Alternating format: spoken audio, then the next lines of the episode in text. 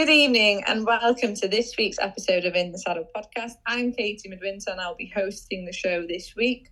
I'm joined by Christopher Loader and we're going to be looking at all of the action at Haydock, Ascot, and maybe a quick look at Punchestown as well because they've got an excellent card there too.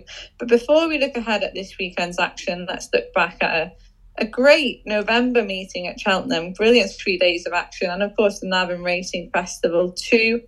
Uh, Chris, we were both there on the Saturday. It was a great day, wasn't it? And uh, nice to see all of the In the Saddle podcast gang. But if you had to pick a highlight at Cheltenham across the three days, what would you say was your highlight? Mm, that is a tough question to start tonight's podcast. I would probably have to say Burdett Road was the horse I came away with thinking, you know what, he could definitely be a Cheltenham Festival contender. Now, I know what people are saying, I've seen it out there in, in the racing world that once it com- comes to the festival, Willie Mullins, Gordon Elliott, Henry de Bromhead, they'll have their, their big guns. Even Nicky Henderson could throw one into the mix, you know. Um, once we get to the festival, there'll be more fancy horses, and there might. But I don't think for quite a while now we've had a horse as good as Burdett Road, um, the, the juvenile hurdler, who's got that classy flat background that's showing that they can do it, you know. And watching uh, Harry on the day, I, I was a bit concerned about how far back he was, but Harry was really cool um, on him, you know, and when he produced him, he absolutely flew up that hill, won in a canter, beat a few useful types as well who'd shown some good form going into that race. So I don't think it was a bad run. Um, I think there's a lot more to come from him, and I think he's he deserves his place at the, the mark ahead of the Triumph market at seven to one. So I'm quite to see how it's excited to see how he gets on. The other one I'll give a mention to as well, Buddy One. I thought that was some performance to carry a big weight at Cheltenham. Obviously, he had that Martin Pipe form from the festival last season, and you have to think next time out they're going to have to step him up in grade. So um, yeah, they're probably the two that I came away with on Saturday, thinking yeah they could go on to some uh, good things. Yeah, I'm definitely with you there on Buddy One. Uh, he was a big fancy for both of us on the day, wasn't he? And we were both pretty pleased to see him um, get the victory. But yeah, going back to Burdett Road, I remember talking to you about it when he ran at Huntingdon, and I wasn't too impressed with his jumping on that occasion. Um, and that's what put me off him really ahead of this race at Cheltenham. But like you, I was really impressed with the manner of which he he came from the rear of the field swiftly enough for showing plenty of speed and class to to go and get up that hill and finish in front. I don't think the the strength and depth in that race was necessarily the best. And as you touched upon, I know Willie Mullins will probably have a couple that maybe will put in more impressive performances in in the coming months. But you know, he definitely deserves his place towards the head of the market, as you say he's done nothing wrong really, apart from maybe a couple of novice errors over his hurdles. But if he is able to, you know, improve on his jumping, then he definitely has has the class to be a contender uh, when it does come to the triumph hurdle. But you know, there's a lot to be done between now and March, and, and we'll just see if he even gets there. Because I remember getting quite excited about Scriptwriter after he won this race last year, and he didn't even turn up in the in the in the Triumph at the festival, and he's now uh, living life down under in Australia with a, a, new name. So things can change pretty quickly. Um, but no, he's definitely one to to keep an eye on going forward, and an exciting one for James Owen there. I have to say. My highlight was probably on the Sunday when Inatendu made her debut for Pimlico Racing in the in the opening race. It was quite special. She's a gorgeous mare, and uh, she almost got there uh, Sean Bowen gave her a great ride, staying up well up that hill. Um, but it was initially quite disappointing because uh, she came so close. But I think there's a lot to look forward to with her, and hopefully she'll be winning her maiden soon. Yeah, she it was a really good effort from her, wasn't it? Um, maybe not the strongest race in the world, but uh, yeah, she uh, ran an absolute blinder. Um, I just want to get back to Burdett Road quickly. Um, I actually had a little bit of prior insight because I was actually working at Huntingdon that day, and Harry Cobden on Burdett Road was really complimentary. And even though I agree, like UK, he didn't look much at the time. Um, he was really impressed, and he said, "We're going to the Cheltenham trial straight away within 30 seconds of getting off the horse and speaking to the connections." And another thing that I think people might forget, and even though I have seen one or two people say about it, I think he will handle the preliminaries really well at the festival because you got to think he's got that flat experience. He ran at Royal Ascot, you know, where there's always going to be a hub, a big buzz, so it won't be a strange um, event for him to go to the festival. Whereas sometimes with these juveniles, these younger horses, if they come over from Willie Gordon, they've got one maybe a little bit buzzy, they might just get put off by the big atmosphere. So th- that's just another thing I would throw into the ring with Burdett Road. You know, he's got the experience, he's got the big t-shirt of running at a really big race meeting. So yeah, don't don't um, underestimate that. What did you think was the best performance of the weekend, Chris? Uh, you kind of have to say Jonbon, don't you? I mean, I think I've always been a massive fan of the horse. So like, I really got annoyed with people dissing him. Um, I was actually there when he won um, on Hurdle's debut at Newbury at the the, the Ladbrokes um, Gold Cup meeting. Um, and I was really impressed with the way he did it. I think he was cut, of course, fourth one for the Supreme, but then uh, then he had Constitution Hill run a few weeks later, and then um, kind of uh, stole the limelight from him. But uh, Jonbon, you know, like last season, he did really well over fences. I thought bumped into El Fabiolo, but to me, that was definitely the best performance he's ever put up. Now, people saying he hasn't beaten much, but he's pretty much beaten the best two mile chasers pretty comfortably on this side of the Irish Sea anyway. The likes of Edwardstone, Nube Negra. I don't think there were many other names that, that could have turned up, you know. Obviously, El Fabiolo is probably the one he's got to beat at next year's festival, but what is he now? He's run about five to two shot. I think El Fabiolo's around about the even money mark. Of course, we, we haven't seen El Fabiolo yet this season, but Jonbon five to two after that performance. You know, if, if they were the same prices on the day, and Jonbon goes on to win the Tingle Creek and doesn't really put a foot wrong until the champion chase, I mean, that looks appealing to me. I don't know what you think about Jonbon, Katie. Yeah, I really like Jonbon. I've always had a bit of a soft spot for him because he's, well, because of the big price tag, he's always been subject to plenty of criticism, and sometimes it's been unwarranted. Um, because he's only been beaten by two incredible horses in Constitution Hill and El Fabiolo, and that's no disgrace at all.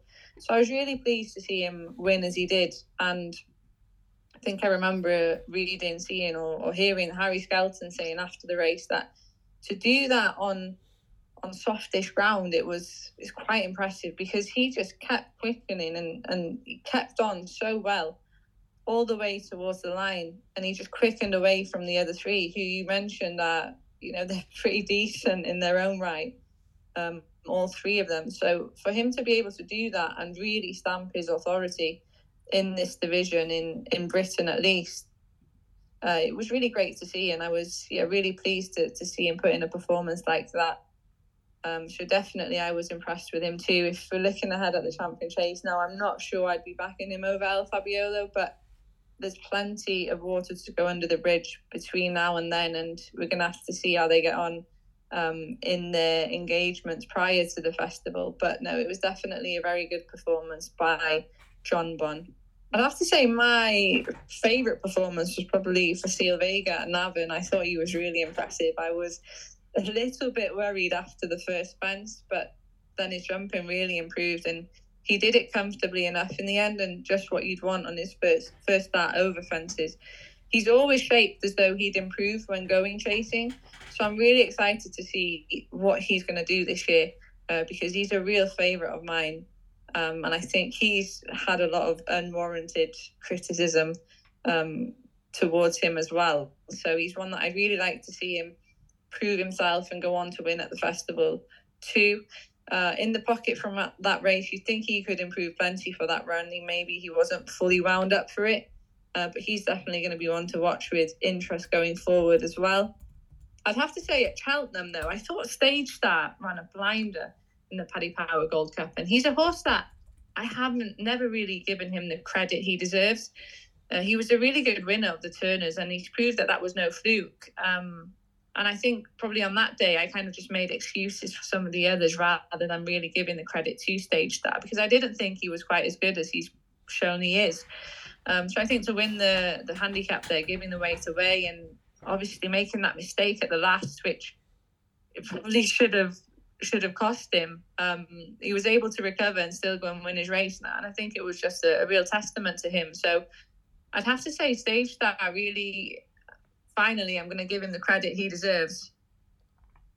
Yeah, definitely. I was actually with him when he won the the Ryanair that day, and I went for Notlongtillmay the race. He ran an absolute blinder as well, and I think uh, quite a few people had to uh, swallow their pride with with that result. A lot of people after the race were saying, "No, I'm not sure about the strength of the form," but yeah, Stage Star Notlongtillmay definitely proved that it was no flash in the pan. Just going back to that novice chase, Katie, as well. Um, I thought the the two two horses that finished in behind Facile Vega, you mentioned in the pocket. I think maybe stepping up and trip that could bring out some improvement. He was a real eye catcher, but I thought the horse that um, that finished in third, San Felician of um, Gordon Elliott, he ran an absolute cracker um, of a race. I thought he, he was a bit of a tearaway on the front, but to be fair, we'd not seen him for the best part of eighteen months, and he's got a really lightly race profile. He he won um, a, race at Gowran Park on debut for Gordon Elliott, and then he was pitched in against a load of experienced horses in um, in a Grade Three hurdle, and yes, he was four to five odds on favourite that day, but he was beaten by by Durasso, who is no mug, has always been a really good horse for connections, and I just thought that with him still only being a novice, then he did he did well, and yeah, he got pulled up in the Coral Cup when he was sent off favourite, but he came back, and I really like the way he jumped at a lot of his fences, and I think it'll come on for that. I think it'll be a really uh, strong novice chase. The the form will work out really well, but I wouldn't be at all surprised to see him win a big race this season. But obviously, still early days yet. But it was good to see him come back to a bit of form. I quite liked him. Right, now we're going to look ahead at this weekend's action. There's lots to look forward to, and the first race that we're going to be previewing is the opening race on the card at Haydock. It's the Betfair Racing Podcast Newton Novices Hurdle. It's a grade two, and Bowens Park is the market leader at nine to four. Primos for Lucinda Russell at three to one, making headway for Oliver Greenall and Josh Guerrero at four to one. Camzinas for Fergal O'Brien at 9 to 2, and bigger are the rest. Now, I have a strong fancy in this one, Chris, and it is the market leader, Bowens Park, for Henry Daly. I'm a big fan of this horse. I wanted to be on side of him wherever he went this season. He made a winning start to, to life as a hurdler um, when he bolted up at Stratford. So I'm really looking forward to seeing him back out now. But I know that you're going to go against him. You're going to go for one of the others. Do you want to reveal who that is? Yeah, well, first of all, I'll just say Burns Park, I've got absolutely nothing against him. And he could easily go on and, and improve from that nice win at Stratford. But Camasinas for Paddy Brennan and Fergal O'Brien in the Noel Fielding racing colours. I thought Paddy definitely didn't have his finest hour in the saddle at Cheltenham last time out. He finished second behind Lookaway, who didn't run too badly to finish second uh, in the Greatwood at Cheltenham last weekend. But if you go back and watch the race replay, Paddy he went looking for trouble.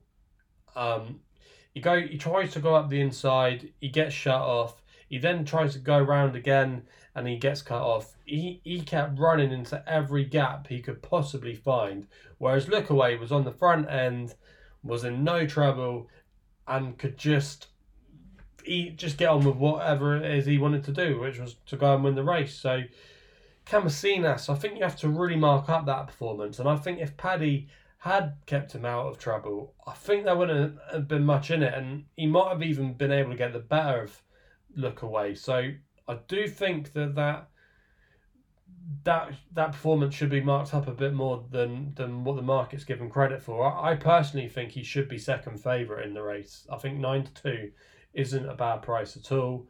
Um, I think it's probably between Bowens Park and Camasinas. Um, for me, I, I, I don't think there should be too much in the betting. And if Paddy can uh, keep out of trouble this time, I think there's a lot more to offer from him because if you look at his profile, I've been impressed with what he's been doing. I thought the win two starts ago at Worcester was really impressive, and for me, I just really like his this horse's chances of running a, a good race. And like I say, I, I think I think the money could come for him. So interesting to see how he gets on in, in the opener at Haydock. Yeah, I can definitely see your case with Camzinas. Um, and yeah, definitely might be between Camzinas and Bowens Park here. But again, I just have to side with Bowens Park because I'm really excited by this horse. And he's proven himself at grade two level, albeit in a bumper when he finished fourth um, in the grade two bumper at Aintree. Uh, behind Florida Dreams. That was a really good performance by him, and he was a bit of an eye catcher as well, running on strongly towards the finish. Um, I just think there's so much more improvement to come from him, and he's a really exciting prospect for Henry Daly. So I think he's going to be very difficult to be if he does take another step forward. Now, the second race that we're going to look at at Haydock is the it. 115, and that is the best odds on the Betfair Exchange handicap hurdle, the Class 2. And Park Hill Dancer is the market leader at 4 to 1. Can Funnock at nine to two, Fingals Hill at six to one, Park Annunciade at seven to one, Luxury Lad nine to one, Lac de Constance at ten to one, and bigger are the rest. Chris, this is an this is an interesting looking race where you can make a case for a few of these horses in here. Was there anyone that took your fancy? Yeah, we'll start off with things. I'm not that keen on the favourite. I know he's got two ones to, next to his name, but this is a this is a big step up. I mean, he could have more improvements come, and the are in tremendous form at the moment. Nicky's going great guns, but four to one favourite in a race like this, I don't think so. I thought Stuart Crawford's runners were both interesting, um, but again, I'm I'm going to leave them alone. The one that I, I really like is Fingal's Hill of Craig Nicol and Peter Atkinson. I actually like this trainer, Peter Atkinson. I remember he had a good mare a few years ago called Irish Row, and I used to back her quite a lot. And she did me a few good turns. But I just think over this trip, he's got a little bit more to offer. Now, this horse won at Carlisle um, a couple of weeks ago, but I really like the way that he did it. He's always suggested that he, he needs a run, but he, he seems to, to me to have a bit more left in the tank. And I, I just like the way that he battled on to, to get away from Shallow River. Um, he's been raised a, a, few pounds for, for that win. He's been raised uh, four pounds. But I think there's a little bit more to come from him. I think over this trip that he's definitely uh, got the winning habit. In fact, he's actually won his last four starts, and he's just a horse that I can see. Maybe the handicap has not quite gone to him yet, and I could see him maybe being a mid 130s horse. Whereas I think a few in here could be a little bit exposed. They're maybe not ready for this race yet, or that they're out of form. So for me, I think Fingal's Hill, I think the money could come from. You know, I, I think I think he could go off close to favourite come post time. Um, he's got the right profile. Uh, it was a good win last time out. He's got uh, a bit more to offer over this trip as well. For me, I think there's a lot of positives for Fingal's Hill, but he would be my selection in the race. I'm quite keen on the chances of Can Funnock for Stuart Crawford, Daryl Jacob on board. He was well beaten by Giovinco at Perth when last seen, but he has shown ability in the past. He has some good bumper form behind a number of, of decent horses, including Facile Vega. And I think a mark of 128 could still be quite lenient uh, and there could still be a bit more improvement to come from him. So I'm quite keen on on his chances in the race, but I can definitely see your case. Um, and there are also a couple of others in here that you could make a case for. It is quite an open race. Now, the next race that we're going to be looking at on the card at Haydock is the 150 Betfair Exchange Graduation Chase Class 2. Gaillard Du Mesnil, the National Hunt Chase winner, is the favourite at seven to four. Grey Dawning at two to one. Apple Away five to two. Scipion thirty three to one. Hardy Bloke at sixty six to one. A, a nice five runner field in here, Chris. I think there's only three, the top three um, at the head of the market that really could have a realistic chance of winning on paper and on ratings. But uh, was there one that you had a strong fancy for? Not particularly. I think this is probably one of the more trappier races of the day, and I could see any of the top three winning. For me, Gaillard Du Mesnil, I just wonder if if well, I just wonder what his trip is like. I mean, he is a national contender, but does he ever really get home over those trips? And and I, I, don't know, like I think this is going to well, be. I think I think you're being a bit harsh with him. Though. I think he's a thorough stayer. He got third in the Aintree Grand National, so he definitely be getting home. Uh, yeah, but like I, I don't know. There's just there's just something about him. Like I think he's just a consistent horse that I don't, I don't know if he'll ever have a proper big day in the sun. I mean, I know he won at the Cheltenham Festival, but that race really fell apart. Um, mm. oh, it did, didn't it? With bloody yeah, no, it did. But you know, he was beaten seven lengths by a well-in Corach Rambler at Aintree. He is a very consistent horse, as you said. Um, but I think when he's been finishing second and third, it's been behind some some really Group One level horses, some classy types.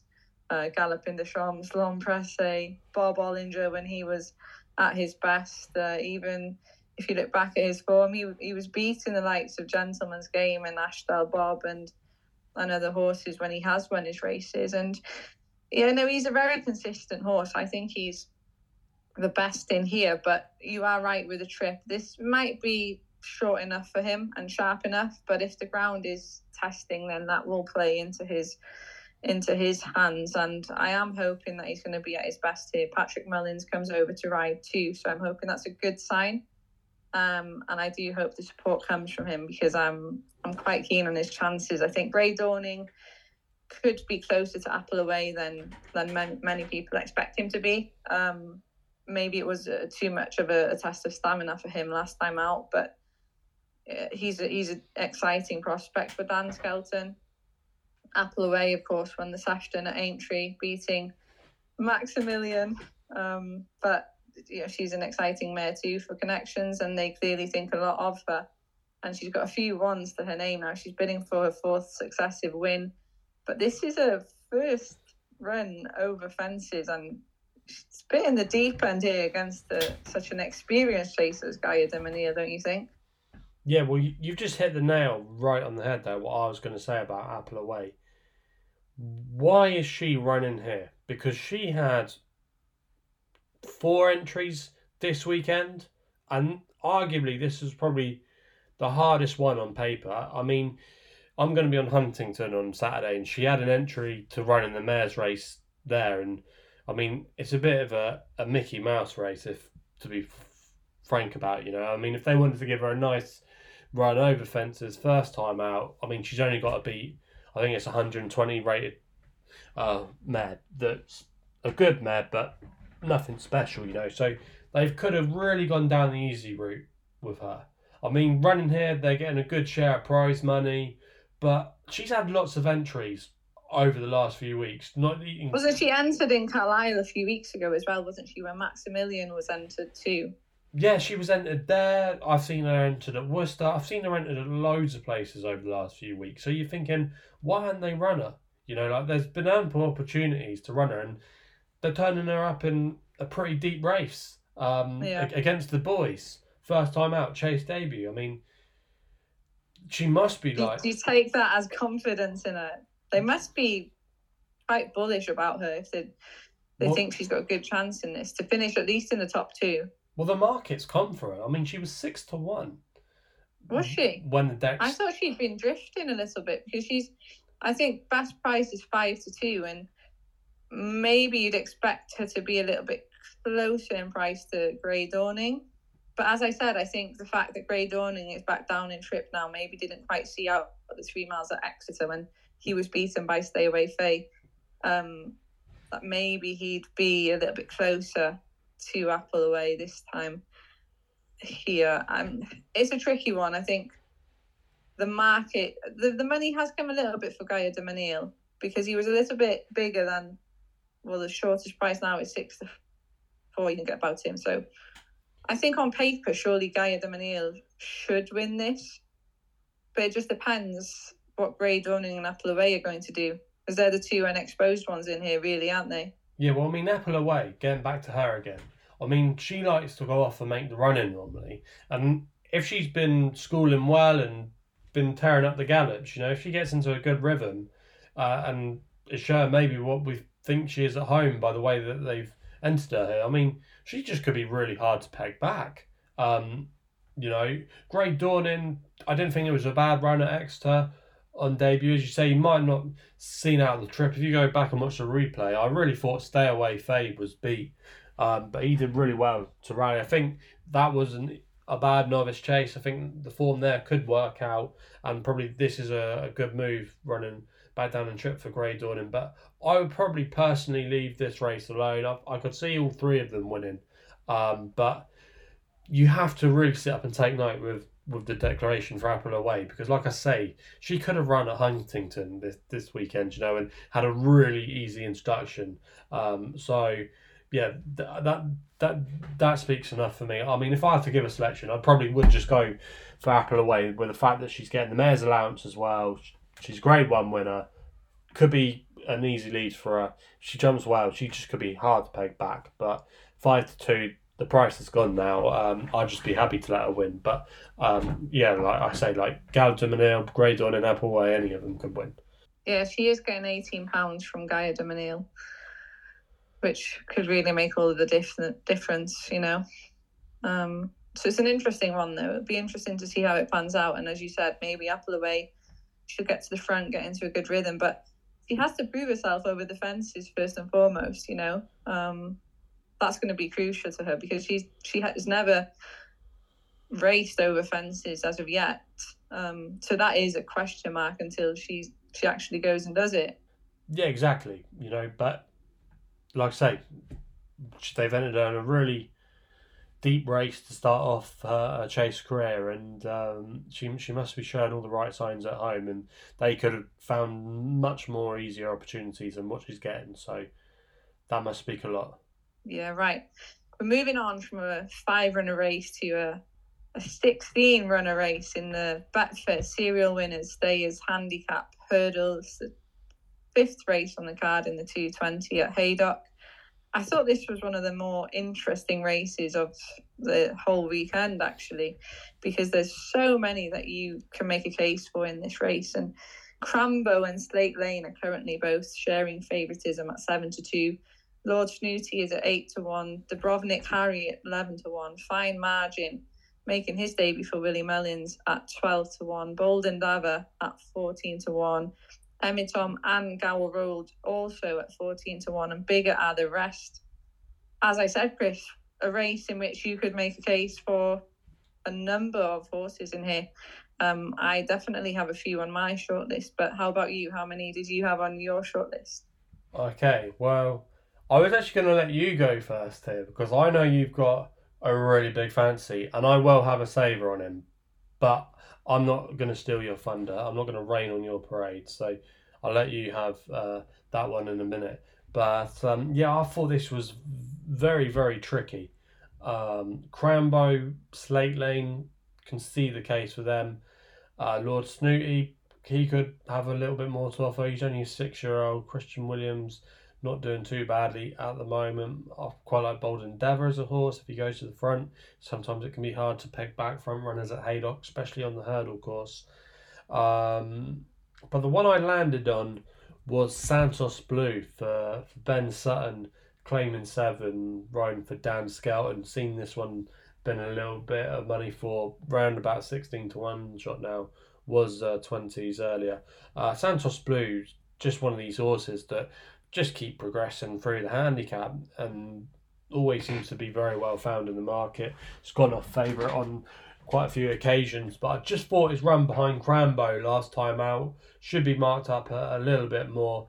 Um, he actually lost the whip on that occasion, Ben Sutton, which might have made a little bit of difference. I mean, Crambo, to be fair, did win quite easily, but I just wonder if he's going to be suited by this step up and trip. And I quite like the form of um, Santos Blues third at Cheltenham behind Broadway Boy, who obviously won at Cheltenham last week, um, and not a bad little race there. And he's really taken off as a novice chaser. So I do think that form isn't that bad, and he's in with a chance here. Um, I think he's still unexposed over this trip. He's still a very young horse. Young horses that have an upward curve tend to do quite well in this. Uh, some of the more exposed types, yes, they might look well handicapped, but they could face difficult tasks against some of these more unexposed types. I thought Gal Road was interested in trying the trip. Loved this horse over the last few seasons, but he's got a long layoff to define. I'm not sure about him getting the trip, but it's interesting that he's running here. But for me, I quite like Santos Blue. I, I think you'll get a decent run for your money. I wouldn't be at all surprised if Dan Skelton's target this. Um, and for me, I think 16 to 1 is a fair each way price. Yeah, Santos Blue, he finished third behind Broadway Boy, didn't he, on his first start over three miles in April. So, you know, the form has been franked and he's proven stamina over this trip. So he's definitely a reliable each way selection um, in this race. But I did have a few on my shortlist here.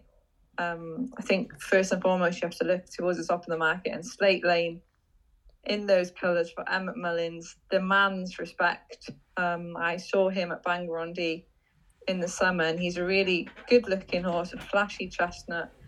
Uh, he's he well, he run comfortably as expected, and he, he's run three times in Britain now. His last three runs, um, he could still be went well handicapped off a mark of one two seven, uh, possibly capable of of performing off a higher mark than that, and he is unexpected exposed at this level, but this is the toughest challenge he's faced. Um, so, you know, we have to wait and see if he can do it at this level because it's going to be much tougher than what he's than the races that he has been running in. But he's definitely an interesting one. And the other coming over from Ireland as well for Willie Mullins, fine margin that I touched upon. He's making his debut for Willie Mullins, and he's a bit of an unknown quantity. Uh, he once placed in a point to point run by Corbett Cross, but he's yet to win under rules. And it would be some feat for him to land his maiden in a race such as this, wouldn't it, on his first start for the yard? Um, so they're definitely two for the shortlist and, and two to consider. But then I had a couple from an each way angle, and the first one that I looked at was a course and distance winner in Emitom. Um, now he's had a bit of a resurgence since joining Alan King, he beat Hyland at Newbury, and the form of that race has been franked as Hyland went on to win at Cheltenham when last seen.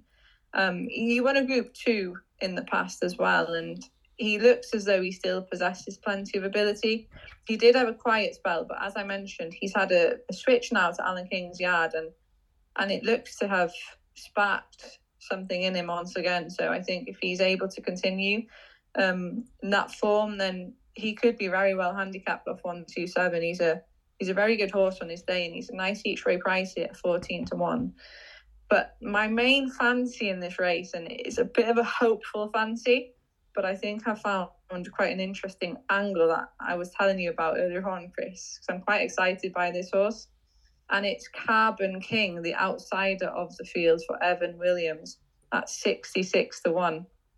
Now, the piece of form that really caught my eye was his 12 length success over Buddy One at Limerick in January when he was trained by Declan Queally.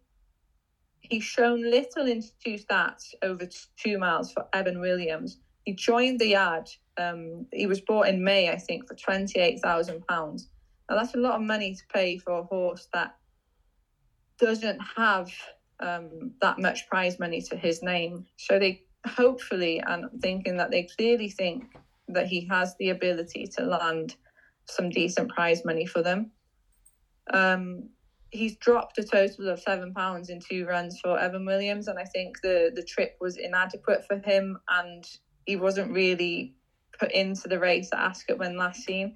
In the race prior to that, I think he probably just went too quickly in the front and then lost all chance from there. But if he's able to rediscover some of that form from earlier in the year, I think he's got a really good chance of making the frame at a huge price. Uh, he runs off a mark of 126 here. He's 26 pounds lower than what Buddy One is rated now.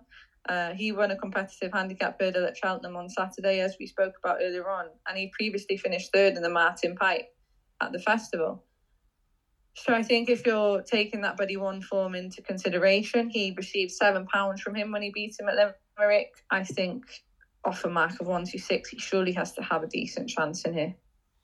Yeah, definitely. Like when you were saying earlier about him, and uh, I hadn't got around to looking at the decks. Uh, that bit of form of Buddy One really stands out, and even in the pedigree, it'll give you hope that he's going to stay this trip. There's quite a bit of stamina, especially on the dam side. There's a few uh, horses that got three miles, so yeah, that shouldn't be an issue. And the fact that that win was over two and a half miles, that would give you a lot of hope that definitely stepping back up in trip is anyway is going to give around a little bit of improvement. It looks like an, a, a really good handicap job if it is so by M. Williams. This is the kind of thing sometimes he does. Um, run him over two miles, run, run him over the wrong trip, get the handicap mark down.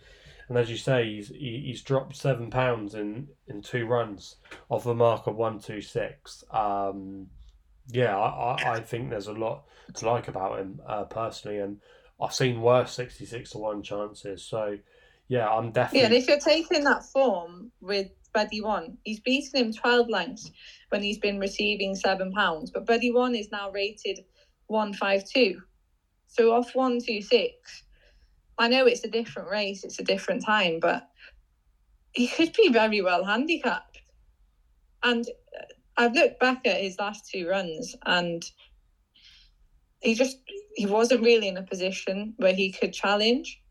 And now stepping up in trip, I think it it could make all of the difference to him. Yeah, exactly. And even some of the horses that he beat in that race at Navan by your side, he's beaten a couple of useful horses there. So yeah, I, I think over this kind of trip, there's a lot more he he, he could do.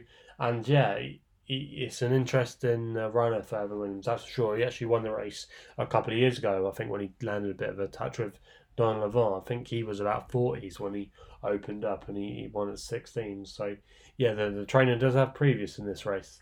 We'll definitely be cheering if he wins on Saturday and, and we backed him at 66 to 1, that's for sure. Um, but there, the next race we're going to look at on the card is the feature race of the day, and that is the three o'clock Betfair Chase Grade One.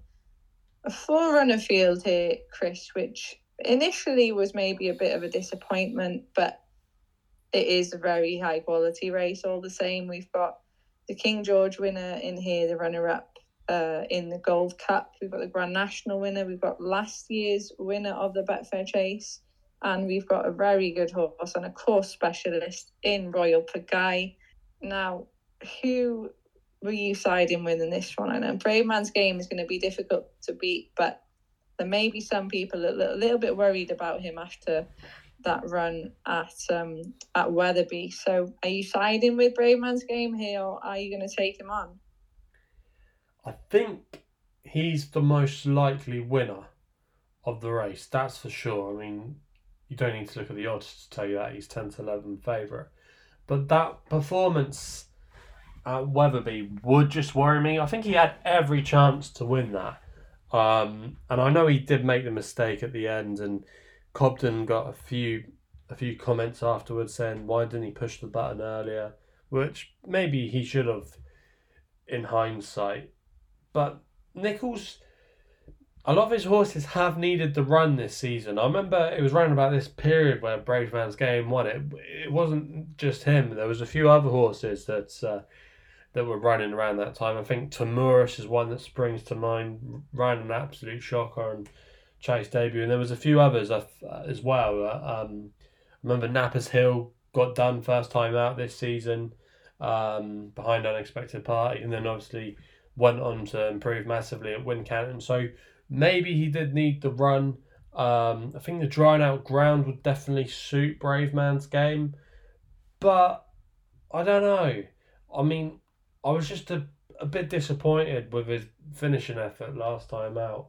Uh, I, I've always found, found to me that Bravemansgame is a horse that's got a high natural cruising speed, and when it comes to a nitty gritty in a fight, I, I don't know if if, if if if another horse eyeballs him, if he if he would go through with it. Um, so that that's what I would be slightly concerned about. I mean, Protectorat is a horse that I'm I just think his best days are behind him now. Now I know Dan Skelton would have prepped him for this. This is his cup final, as it were. But for me, even though yes, he was impressive visually last season, looking back at it now, it was just a glorified uh, Grade One veterans chase. To be honest with you, I mean Bristol De Mai, Frodon, their, their their their best days were clearly behind them, you know. And Eldorado Allen, as much as I love the horse, I mean he never really went on last season, and he, he kind of fell away. Ended up running in a handicap company, so I think you can I think you can mark down Protectorat there, and even Dan Skelton said himself um, quotes this week saying that a lot of his horses need the run first time out. Corach Rambler, I think it's all about next year. So I've kind of come round to Royal Pagaille. I've never been a massive fan of this horse. I, have never really jumped in, in in the club with with this horse, but I do think if he's ever going to win a Grade One, this could be it. Venetia Williams horse horses have been in, in flying form. She can get them fresh. And I just think coming to Haydock, this is his track. He handles bad ground. I'm, I think the ground won't be terrible at Haydock. It won't be bottomless as we've seen in the past, but I think it could still take some getting. So that would that would suit him. Um, and when he ran in this race previously, he bumped into A Plus Tard who I just think was in in a different world that day, and you can get a few freak results of winning distances in this race. We've seen it over the years with the likes of Bristol De Mai. So I'm not, I'm tempted to forgive him that, but I think if he's ever going to win a Grade One, this could be his race, and nine to one, I think is too big of a price. So from a value perspective, I think Royal Pagaille this is D Day for him, and uh, he would be my selection in the in the race through process of elimination. I think this is a race in which our opinions differ massively, Chris. We were talking about it earlier, and I think our opinions on each one of the horses um, are really different. Going back to your point on Bravemansgame to begin with, I think you're being quite harsh on him saying that he he's not a battler, that he won't he won't find when he's eyeballed by another horse. I just think he's, oh, you know, when he was beaten by by um, Galopin Des Champs in the Gold Cup, he was just beaten by a better horse on the day. But Bravemansgame for me is the cleanest chaser in training at the moment. I think he's the best jumper of a fence um, that there is. I just love watching him jumping, and I think that mistake at the last um, in the Charlie Hall race. It was it was so unlike him because he's usually so fluent and effective over his fences, and I think he just lost all momentum.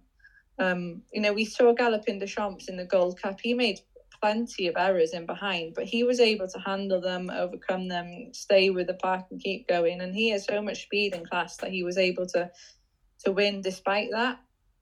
But I think with Bravemansgame, he isn't used to making mistakes and it can really put a horse off when they lose all of that momentum. And Gentleman's game, he he was off the bridle, you know, a few fences out. He was being pushed along, niggled along, and to his credit, he stayed with Bravemansgame.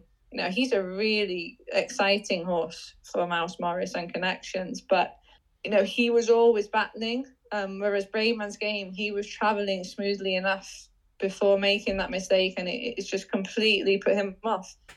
Uh, you know, sometimes you can see horses that they make a mistake and they're able to recover, but he didn't get much of a chance to recover. Um, and he's lost so much speed as well. You mentioned his high cruising speed, and definitely does have a high cruising speed, but he's lost all of that speed when he's made that mistake, and it's difficult to get back to top speed then you know, it does take a take a while to get back to it. Whereas Gentlemansgame kept on galloping at the same pace. He just kept going, and maybe in the end as well, you can factor in that he was perhaps the fitter horse on the day too. But I really think that Bravemansgame would have would have won or definitely been a little bit closer had he not made that mistake. And I think it is a bit harsh to to uh, go against him because of that. And then looking at Protectorat, I'm not sure how you can say he's past his best because he's only an eight year old and he's consistent enough, I'd say. You know, he finished fourth behind the Ahoy Senor at Cheltenham. That wasn't the best form at all, but you know maybe it just wasn't his day. You can perhaps forgive him that. He finished fifth in in the Gold Cup once again. I think he has a mountain to climb to to match up to Bravemansgame, but you know Royal Pagaille was behind him in six, uh, about nine lengths behind in in the same Gold Cup. Um, so I think he's got an even bigger mountain to climb to to get to the level of Bravemansgame. Um, but still, for Protectorat fifth, it was a you know fair enough result for him in the end. He ran his race as well as he could, and he finished respectably enough. Um, so I think you are being a little bit harsh on him there because, to be fair to him, you know he, he won his race in good fashion last year as well. It wasn't the deepest renewal, and as you mentioned, Frodon, Bristol de Mai, both past their peak. I love both of them dearly, but you know they're not quite the force of old. Uh, Bristol de Mai is now retired, of course, but Frodon isn't performing at grade one level anymore. Um, but you know, Protectorat has to be respected, but I don't think he's going to get close to Bravemansgame, and I don't think any of them will. I am one that is definitely in the Royal Pagaille fan club, but I still I cannot make a case for him here. Um, I love the horse. He does like it at Haydock, but this is this is unbelievably tough for him. If Bravemansgame is in any way at the races on Saturday, I think it's going to be an easy win for him.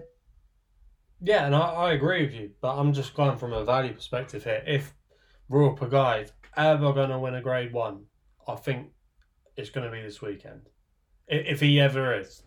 Like, and I just think that there's still. I, I like. I, I think you want to see a good performance from Bravemansgame, and I'm not. I'm not one hundred percent convinced I'm going to see it. If if I if I to have a bet in the race, that that's purely where I'm coming from here.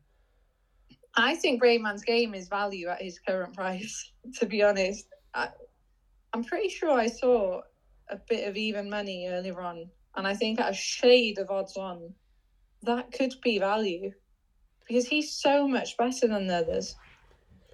He clearly is. I think on he's six pounds clear of Protectorat, but I think that one six six rating it does flatter Protectorat a little bit.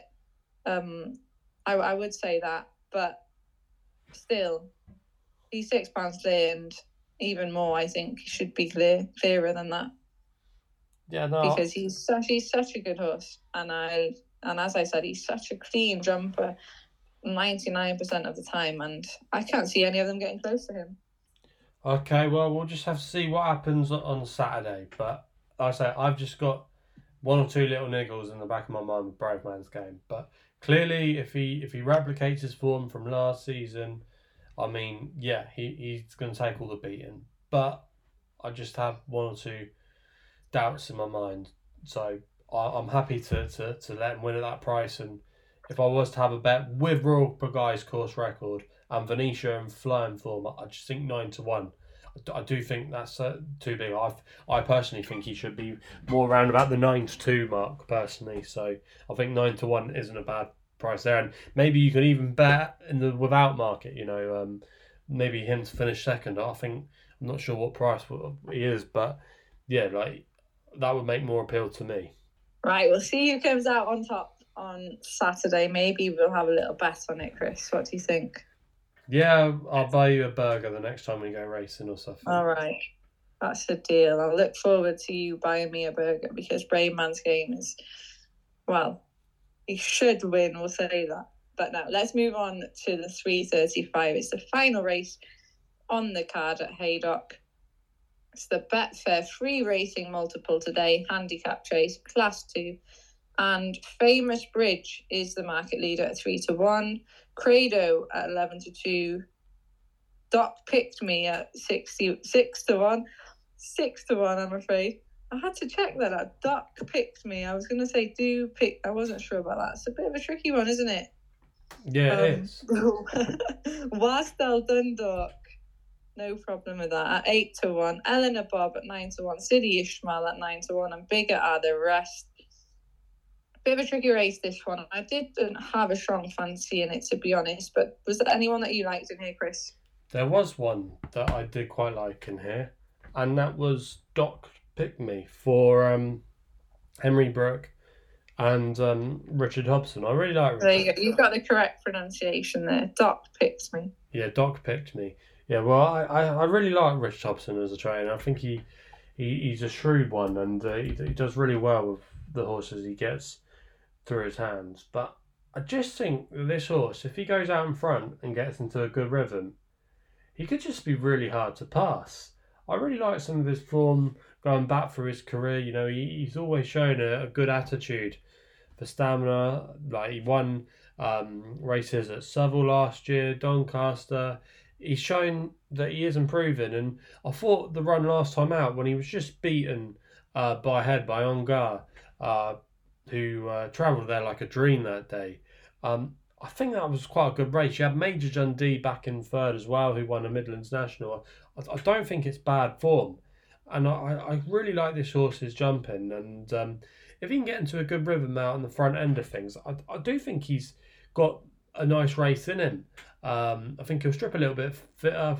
Henry Brooke as well has um, ridden him in the past before. In fact, he actually won on him at Doncaster when he was previously trained by um, Harry Whittington. So he, he does know the horse. So that's definitely not a negative in, in, my book. And and for me, I, I just quite like him. I quite like his profile. I just think there's a few others in here that you got question marks on. I mean, Eleanor Bob, Venetia's flying at the moment. She could improve. City Ismail's a horse that often goes well fresh, but top weight.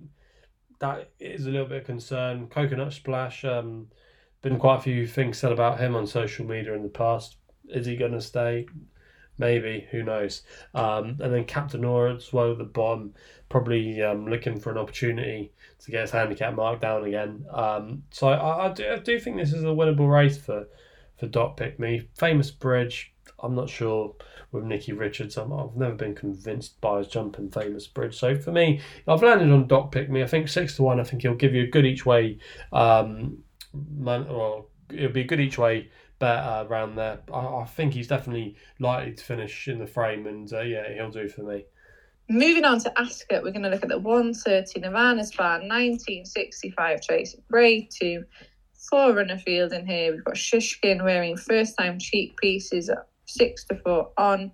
Pic D'Orhy at 2 to 1, Manila Drama at 12 to 1, and Straw Fan Jack at 40 to 1, completing the lineup. Now, it's no secret that I'm a huge fan of Shishkin, and this is definitely the easy assignment on paper um, compared with the, the Betfair Chaser Ascot, and I think the ground is going to be much better for him here too. Over two mile five, it's going to suit him, and I really hope he makes a winning reappearance because I'm quite keen on his chances in the King George.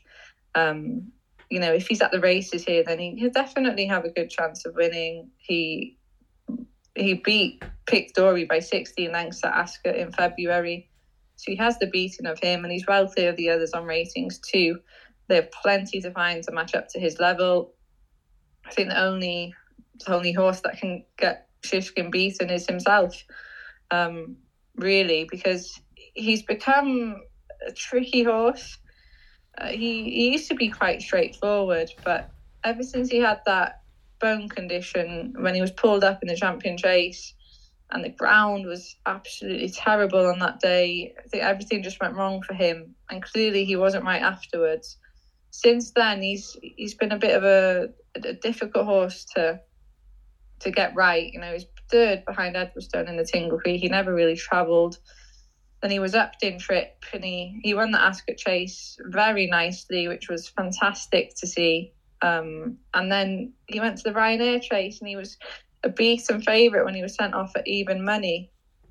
Now I I love Envoy Allen, but I I did think that the best horse was beaten in that race, and not the best horse on the day because Envoy Allen was was definitely the best on the day. But Shishkin, he made so many mistakes. He never got into a rhythm, and he was having to be, you know, just niggled along every now and then, really from the outset by Nico de Boinville it was never a smooth run for him, and it really it really paid in the end for him because you know once he rallied in the finish, the race was won by Envoy Allen and and he just couldn't get to him. I think he did amazingly well to finish as he did in second, only two and three quarter lengths behind the winner. But still, it was a little bit disappointing because you think he, he probably could have won that race. And then again at, at Aintree, he let Ahoy Senor get away from him. He didn't really have the smoothest of passages through the race, but he was able to rally and show that he has so much class and ability. He was able to to win the race, uh, regardless of, of the little mistakes and errors that he makes. I really hope he's on a going day, and even if he does make a few errors, then he should still be good enough to win here. Uh, what do you think? Yeah, I think this is an interesting race. Um, I'm a big fan of Shishkin. I was there when he returned to winning ways at Ascot. I was against him at Cheltenham. I was against him at Aintree. I was all in favour of Ahoy Senor and um, sickening when you when you like a horse and they come and beat the one that you've put up. So, but fair play to him there. You know, he, he was impressive and has shown all along he probably wants three miles. Um, I'll let you into a little secret, Chris. I went to Cheltenham for the Champion Chase in 2022 and I bought myself a, a scarf in the Donnelly colours. And I was like, oh, for Shishkin. There were lots of people there as well. I think you either uh, you either Energumen or Shishkin. I was all for Shishkin, and then he was pulled up. I was gutted and then I went to Cheltenham again this year to see him in the Ryanair with my scarf. And then he was beaten again. And then I went to Aintree and I left my scarf at home because I thought, right, this is it's been a hoodoo on Shishkin or something. And finally he won. So I was absolutely delighted. Um, but yeah, I was. Uh, it was a weird one for Ahoy Senor, but I have to say I was so pleased to see Shishkin finally win. Yeah, it was. I mean, he's always been a fan's favourite, hasn't he? I, I'll never forget the time when he, he beat Energumen in the Clarence House. For me, that's one of my favourite races of all time, you know, and uh, still not sure how he pulled it out of the fire. And he's always been a horse that seems to finish his race off really strongly, going back to the Supreme when he beat Abacadabra. So, yeah, um, always have been a very talented horse. Cheap pieces go on here, though, which I'm not sure what to make of that. I think from even though the comments seem to be yeah he's going all right home and and that I don't know just the way in some of the deliveries of like Nico de Boinville especially like he's not wanted to go talking that much about him, um, which is interesting. And even some of his summer, I think he went away for like Zara Tindall to keep his mind um, interested. Basically, I think I think he is maybe churned sometimes um, that his heart maybe isn't completely in the game, and as you say, you know, like he's had to be cajoled along and stuff. So if if he's in the mood, you know, I mean, four to six, yeah, that looks pretty good price. Pic D'Orhy is a very good horse for Paul Nicholls. You know, he's been a good servant to him. Picked up plenty of races like this in the past. Goes well here. Will like the drying ground as well. I mean, he's definitely a worthy adversary, but Shishkin's got his back number from when they met um, in February. Manila Drama as well is a is a horse that I, have always liked. You know, I mean, it's interesting that they that they're coming here. I mean, if he if he gets into a, a nice lead, maybe he might be good enough to, to, to pick up second. I know he does have to reverse form with Pic D'Orhy from Aintree, you know, but on RPRs that was a career best. So yeah, I, I think he I think he's interested maybe in, with in the without market, but and maybe shouldn't be as big a price as he is, maybe a few points shorter. But yeah, Shishkin, I think it all revolves around him. Um, I think it was inevitable here as well that Nicky was going to turn up. I mean, he, wouldn't want to give him a hard race. I think the King George is the number one plan. Um, but you'd like to see him win this well. So for me, I'll probably just go with Shishkin, but not a betting race. Right, so it's Team Shishkin on the podcast this week, which I'm glad to hear. Uh, let's move on to the 205. It's the Coral Hurdle, the Grade 2, the Ascot Hurdle, and Goshen is the market leader at 9 to 4, Theatre Glory at 3 to 1, So Royale at 5 to 1, Blue King de Rue at 11 to 2, and Strong Leader at 6 to 1. Quite a closely knit bunch in here, Chris. Um, I didn't have too strong a fancy. Of course, it would be nice to see Goshen uh, win again. He will be better suited to this right-handed track, as we know. He's a bit of an enigma, difficult one to get right, but he is a really talented horse on his day. Are you going to be going for Goshen here? I won't be going for Goshen, but it wouldn't at all surprise me if he won. I mean, coming over this kind of track, right handed track, he won the race last year. He's going to have plenty in his favour. Um, and if he's ridden forward, you know, he, he just could be too good for these. I mean, Fit of Glory for listeners of the podcast, followers of. I was just thinking now, you're a big fan of this horse, aren't you? I just remembered. I am. I mean, I, I follow the Canter Banter Syndicate quite closely. Um, I really like this mare. Um, I was at Sandown when she finished third in the select hurdle. She wasn't beaten far behind Knappers Hill and Goshen. That was just such a messy race. I don't really know what to make of that form. Um, I mean, she'll like the ground drying out, no questions about that. She's always been seen to best effect on it. She probably, as well, was going to want three miles uh, at some point later this season. So I respect her. She gets some mare's allowance as well.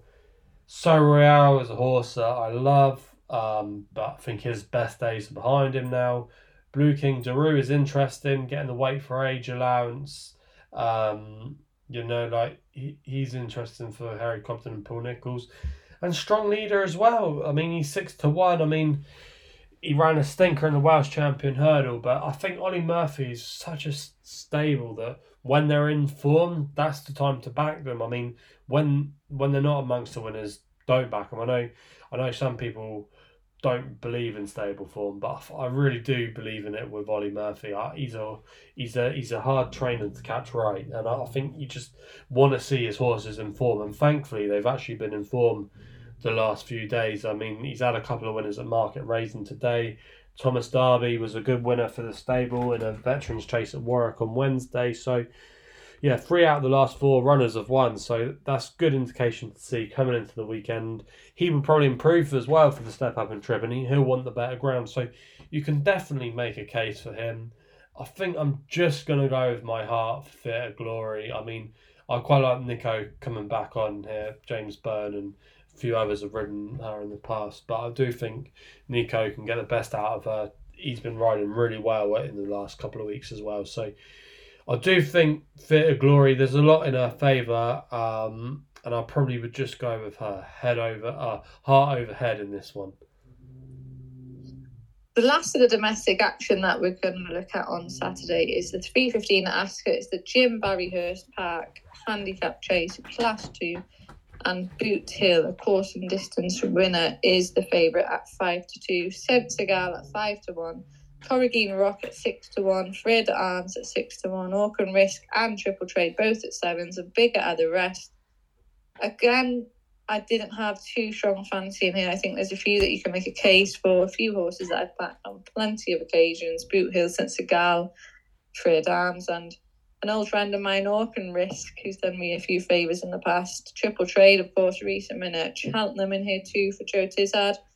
Uh, who was your fancy in here, Chris? Yeah, well, I thought this was one of the best races of the weekend. Uh, I think this is an absolute cracking race. I mean, you can make a case for quite a few. As you touched upon there, Aucunrisque is a horse that I like, but maybe is is catching up with him now. He's had quite a lot of racing, um, and he's probably a little bit exposed. Boothill, I was with him last time when he won at Ascot over the course and distance. I thought he was really impressive that day. Um, you know, and he, he would have to be high on the short list. I think he'll confirm the form again with Saint Segal. I've just thought his turn of foot was electric and he's really suited uh, by the course at Ascot. But the one I'm going to side with, and it's interesting that they're turning him out again. I put him up at Cheltenham last week, and that, that's triple trade for Brendan Powell and Joe Tizzard. This horse just keeps improving every single time um, he runs. I've been really impressed with him. He does have to carry a five pound penalty for last week's win, but he was only getting going at the end, and he he, he comfortably beat Calico. I think there was more up up his sleeve than the winning mind suggested, but Calico is a criminally underrated horse. I mean, people were giving Jonbon stick uh, for when he got him off the bridle, like Calico, but he went on to frighten that form because he won on his next start at Doncaster, and he's run an absolute blinder last time out at at Cheltenham, and Harry Skelton gave him perfect ride, and he had everything in his favour. And I think Triple Trade did well to beat him.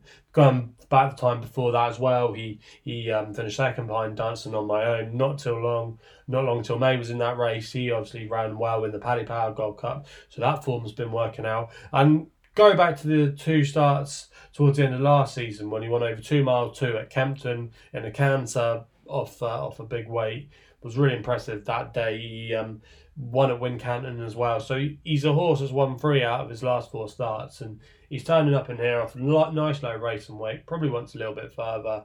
Um, will be staying on well at the end, which is always something I like. You know, you always want to be finishing well at Ascot, and if he's not too far from off the pace, I can see him going really well. And I do think he is a is a big price there at seven to one. Personally, I, I think he should be second favourite in here probably around about the four to one, nine to two mark. I, I wouldn't be at all surprised to see actually the money come from on the day. I think he'll probably be the one that the market supports. So triple trade for me. Triple trade it is for Chris. Yeah, definitely got a good chance after that recent win at Cheltenham, and you make a strong face for him there as well. And seven to one, it looks to present plenty of value as well in each way values here in what is quite an open race. Right, we're going to move to Punchestown because they've got a really good card at Punchestown on Saturday. Now, the feature race on the card is the 235, the Unibet Morgiana hurdle, the grade one. But it's only attracted a field of four, which is quite disappointing that all these big races on Saturday have have only four runners in the fields. But State Man is the favourite, three to one on. He looks like he's going to be very difficult to beat. Echoes in Rain six to one, Pied Piper seven to one, and Fields to Dairies at forty to one. It looks like it's going to be quite a simple task for State Man. Did you agree, Chris? Yeah. Um, yeah. Don't think this is going to take too long. Um, second behind Constitution Hill, won all the the major Grade One hurdles in Ireland over two miles last season. Is majorly better than the rest by uh, nine pounds on official ratings, and it's good to see Willie Mullins in form. If this race had been run maybe a couple of weeks ago, I would have been going, oh, maybe he isn't quite a shoe because some of Willie's have been running below par, but Willie's now 31% strike rate. He had two winners today at Thurles, um, so I'm not, not concerned about the yard form anymore. Uh, Pied Piper, uh, I mean, he's got lots to prove. Um, Echoes in Rain, not sure. I this should just be just should be a penalty kick for State Man if he's uh, in the right frame of mind. Yeah, I'm a big fan of Pied Piper, but I can't see him getting close to State Man, and I don't think the softer ground is necessarily going to suit him either. So I think it should be, yeah, quite an easy reappearance for for State Man here. I think Echoes in Rain has attracted a little bit of market support, but um, not enough to really to move the market too much. And yeah, State Man, he should land another grade one in here. Was there anything else you wanted to look at across the cards on Saturday, Chris? Yeah, there is actually on on Saturday. Um, talking at punches, talking about Punchestown. Uh, I thought the Florida Pearl, the grade two there, the the novice chase over three miles. I thought that that was interesting. Um, we're going to see the form of uh, Flooring Porter be put on the line again. Uh, beat Broadway Boy last time out. We saw that form boosted last week. Um, I wasn't overly enamoured by Flooring Porter that day, but you, you are seeing the form boosted there. Um, I just don't like horses when they get to about eight and they're coming in as a novice. I mean, um, Willie Mullins trained for him to be a grade one novice chaser at the age of what was it, twelve or thirteen. So I mean it can happen, but I know I'm just I'm just I'm just always a little bit concerned. Always like younger horses. Um, I thought Sandor Clegane was interesting for Sean O'Keefe and Paul Nolan. Had some really good form last year um, as a novice hurdler. He um, won at Punchestown last year. He finished third at the Dublin Racing Festival behind Good Land. He finished third in the Albert Bartlett behind um, Stay Away Faye. So he's got a lot of good form. He made his chase debut last time out. I thought it was a good run. Um, that was over two miles, stepping up in trip. Um, is definitely going to be a major positive. Um, so for me, I, I do think he's interested. He's around about 11 to 2. Um, I thought that was fairly big. Um, and I just think there could be a little bit more improvement to come over, over this kind of distance. So for me, Sandor Clegane is one that uh, I'm going to be keeping an eye on this weekend in the Florida Pearl. Yeah, the Florida Pearl looks a really great renewal, actually. Um, as you touched on, Flooring Porter made a great start to life with fences at Cheltenham. He's always been a horse that has been described as quite quirky. And I just describe him as a bit of a character, really. He is so talented on his day. And it was actually so nice to see him quite settled and, and putting in a professional performance like that around Cheltenham. Um, because I was a little bit worried that how he takes offences, but, but although he made a, couple of small errors, there was there was nothing major, and he did it nicely enough in the end. And of course, the form has been ranked by Broadway Broadway Boy, and actually we've all been caught too. I thought he definitely improved um, last week at Cheltenham. I was quite impressed by him. So I think yeah, it's a good a good race. Um, Flooring Porter, I think, will probably be the one to beat. Of course, I think a few of the others have a bit to to find to reach his level. Sander um, definitely needed further than two miles on his chasing debut, and he should be much better this time around. I thought Prolixios was quite a decent price considering how good he can be when he's at his best. Now, obviously, he's had his his issues and he was off for quite a while, and he's unproven over this trip, so that's probably reflected in his price. But if he does cope with the extra distance, then I think he does have the class to be competitive. And you've got Maxim and Churchstonewarrior in there as well, and Favori de Champdou, which makes for a really exciting race.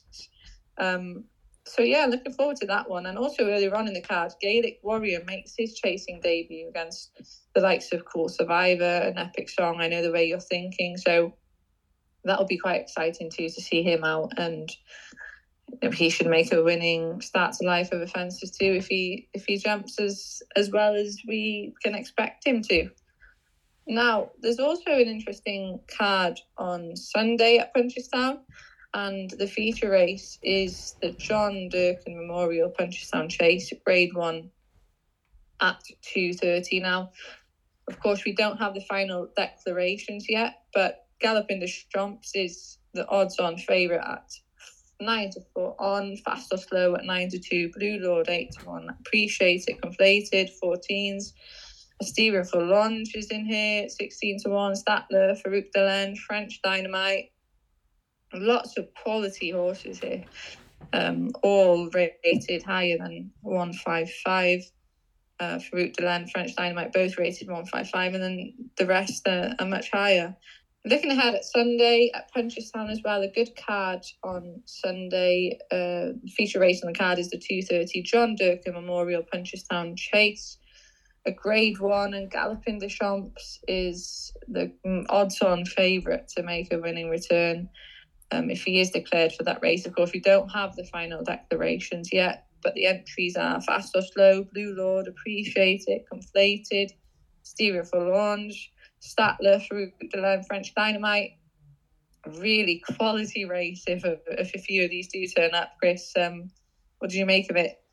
Yeah, it, it could be uh, a real um, a real eye opener. Um, Galopin Des Champs obviously should win, but Fastorslow did take his scalp last year at the Punchestown Festival. It's just knowing what's going to run at this stage. I mean, I think Blue Lord could be interesting over this kind of trip to maybe make a place, but it's all the Willie Mullins brigade. He's got quite a few in here. How many is he going to run? Um, I think it all revolves around galloping this race. He should win, but if Fastorslow was to run, it would definitely give it a bit of an edge, wouldn't it? Um, so yeah, um, good race. Have to wait to final declarations, but I think Fastorslow could be interesting, and, and so could Blue Lord. Uh, first time out over this trophy, he does go well fresh, so he he'd be one I'd be keeping an eye on in the decks as well. But on form, Galopin should win. Yeah, I'm in agreement with you there. Gallopin the Trump. clearly the class of the field and not too much to add on that. Um, but we will wait for the final declarations tomorrow. Now, before we do sign off, I'm going to give a quick mention to the carpenter who's back out at Ascot tomorrow on Friday. Um, hopefully, he runs a good race. He's a really, a really nice horse. I know that you quite liked him as well when you went to the open day at Nicky Henderson's in the spring, and yeah, I've got a bit of an interest in the horse as well. So hopefully, he runs uh, a brilliant race. And yeah, we're looking forward to the action on Saturday. Then there's I think it's a really good weekend, Chris. Um, we've been spoiled these past these past few weeks with all the national hunt ramp, ramping up, and it's going to be a great period now. And we've got Christmas coming, and yeah, lots to look forward to if you're a national hunt fan or just a racing fan in, in general. Um, thank you to everyone who's listened to the podcast tonight. It's been quite a long one, hasn't it? But we had a lot to get through, a lot to talk about. So hopefully it was enjoyable for everyone. Please remember to follow us on all of the social media platforms and podcast platforms. And um, good luck with all of your selections this weekend. And please do remember to gamble responsibly. We'll be seeing you next week, and you can let us know if you prefer myself or Chris hosting the podcast um, in future episodes. so, no, we'll see you next.